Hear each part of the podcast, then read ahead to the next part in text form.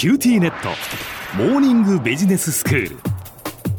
今日の講師は九州大学ビジネススクールで企業戦略がご専門の目代武史先生です。よろしくお願いします。よろしくお願いします。先生このところ定額制ビジネスのパターンについてお話をしていただいています。まあこの定額制その1回あたりあるいは一定期間あたりの値段が固定された価格の仕組みということで定額制ビジネスには4つのパターンがあるというお話でした。改めてご紹介お願いします。はい。その4つのパターンと言いますのは物を消費するパターン物を利用するパターン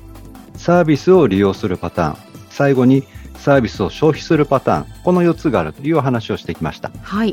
今日は最後のサービスを消費するパターンということですが。そうですね、はい、あのまあ、消費ということですからこのサービスを提供されるとそのされたものはある種こう消えてなくなるわけですね。例えば食べ放題とかだと消費でなくなるわけですね、はいはい、でこれがサービスということですので、サービスを消費するとなくなってしまうものを今回扱うわけです、うん。で、こうしたサービスを消費するパターンに当てはまる、まあ、定額制ビジネスとしては、まあ、次のようなものがあります。はい、例えば、エステやマッサージ、美容院、ネイルサロンなどの定額メニューが挙げられます。ああ、なるほど。まあ、確かにこう、ものではないですもんね。何かをこう、うねうん、施すという、そのサービスそれを消費するっていうことですね。はい、そうなんです。うん、で、このパターンでよくあるのは、小畜売といった形で、月額料金に段階を設けたものが多いんですね。はいはい。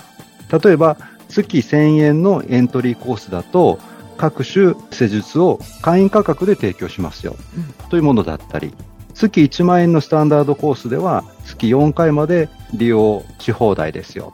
ということだったり。それから月3万円のプレミアムコースでは、すべてのメニューを利用し放題ですよ。と、まあ、こんな形で段階を設けるわけです。えー、で、それ以外ですと、例えば英会話のレッスン受け放題の定額制メニューというのも最近よくあります。ほー、なるほど。あの、1レッスンあたり25分とか30分程度で、月定額、で、オンライン方式が多いですね。これはいいですね。そうなんですね。最近すごく増えてきてます。で、こうしたサービス消費型の定額ビジネス、お客さんにとってのメリットは何かということなんですが、やはり経済性なんですね。ええ、サービスの利用頻度によらず支払い額が一定ですから、頻繁に利用する人にとっては大変お得ということになります。うん、ただし、他の定額制と同じく、どれくらい利用するのか頻度がはっきりしない方にとっては、やはり定額制というのはある種の固定費になりますので、えー、心理的に抵抗感が生まれる可能性はあるでしょう。あそうですよね。でも先ほどのこう英会話レッスンのように1レッスン25分ぐらいで月額制で受け放題ってなるとじゃあ2日に1回受けられるんだとか、まあ、下手したら毎日でも受けていいんだっていうことになりますよね。そういうことになりますよね。えー、で多くの方が毎日受けるとなると、うん、当然それだけの先生を揃えたり、えー、ということが必要になってきますよね。はいはい。で、このサービスの消費型の定額制サービスというのは、まあ実はですね、こう事業者側から見ると、あまり相性は良くないんですね。というのも、えエステだとか美容院、ネイルサロン、そして英会話などは、いわゆる労働集約型の業態だからなんですね。うん、サービスを提供すればするだけ、その分、エステティシャンであったり、美容師だったり、ネイルアーティスト、英語教師といった、まあ、人員と、さらにそういった、えー、施術やレッスンを行うための物理的な店舗が必要になってきます。はい、ですから、定額制でレッスン受け放題、エステ受け放題というようなサービスを提供するには、まあ、非常にその人件費がかさみやすくなる。物理的な制約も発生するということになるわけです利用する人がどんどんどんどんこう高頻度で利用すればするほどその大変になるっていうことですよね。そうなんですね、うん、利用した人の数だけ手間がかかるのがこういったサービスの特徴になります。うん、ですから、まあ、そうした人員の、まあ、手配の問題だったり、あるいは教室だとか店舗の、まあ、物理空間ですから、これ制約があるわけですね。うん、こういったものがあるがゆえに際限なくお客さんを受け入れるということが、まあ、難しいというのが、まあ、相性が悪いという、まあ、ゆえんであるわけです。うんでもそうするとその際限なく使えないでもお客さん側からするとこれ定額制で何回でも OK って言ってるんだからなんで使えないのってことになりますよね。そうなんですね。ですんで、言ってることと提供できているものが違うじゃないかという、まあ、不満が発生する可能性が、まあ、そういったリスクがあるわけですね。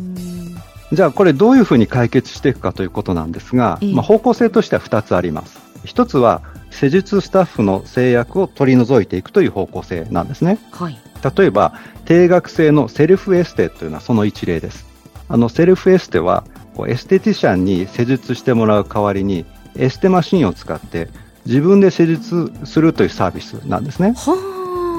あの事業者側は店舗にたくさんの個室と最新のエステマシンを用意して、まあ、一定の固定費はかかります。ええ、ですが、施術自身は利用者が自分でやりますので、うん、利用者が増えてもランニングコストはあまり増えない。まあ、いわばこれサービスの利用を物の利用に切り替えているというパターンに当てはまるわけです。もう一つは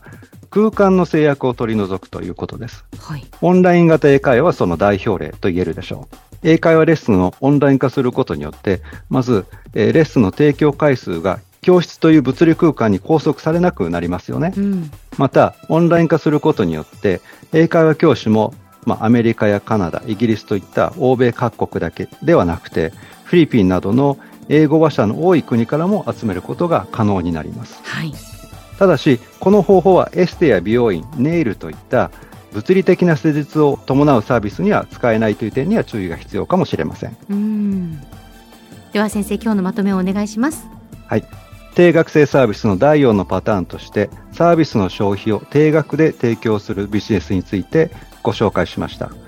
エステやネイル、英会話などを定額で利用できれば、利用頻度の高いお客さんにとっては非常に経済的なサービスと言えます。一方で、消費型のサービスは一般に労働集約的であるため、使い放題のサービスを定額で提供するのは非常に困難な面があります。そこで利用者に自分で施術してもらう物の利用型に移行したり、サービスのオンライン化によって物理空間の制約を取り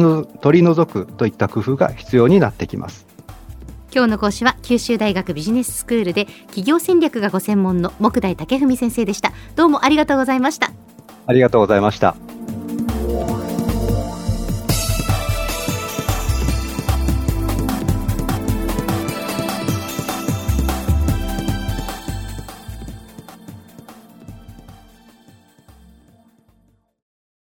QTnet。 BBIQ にしてから毎日必ず実家の父と母からビデオ電話がかかってくる。元気？で毎日だからそう変わんないよ。痩せたか？で毎日だからそんなに変わってないって。早く子離れしてくれ。暖かさとつながっている。九州のネットはビビック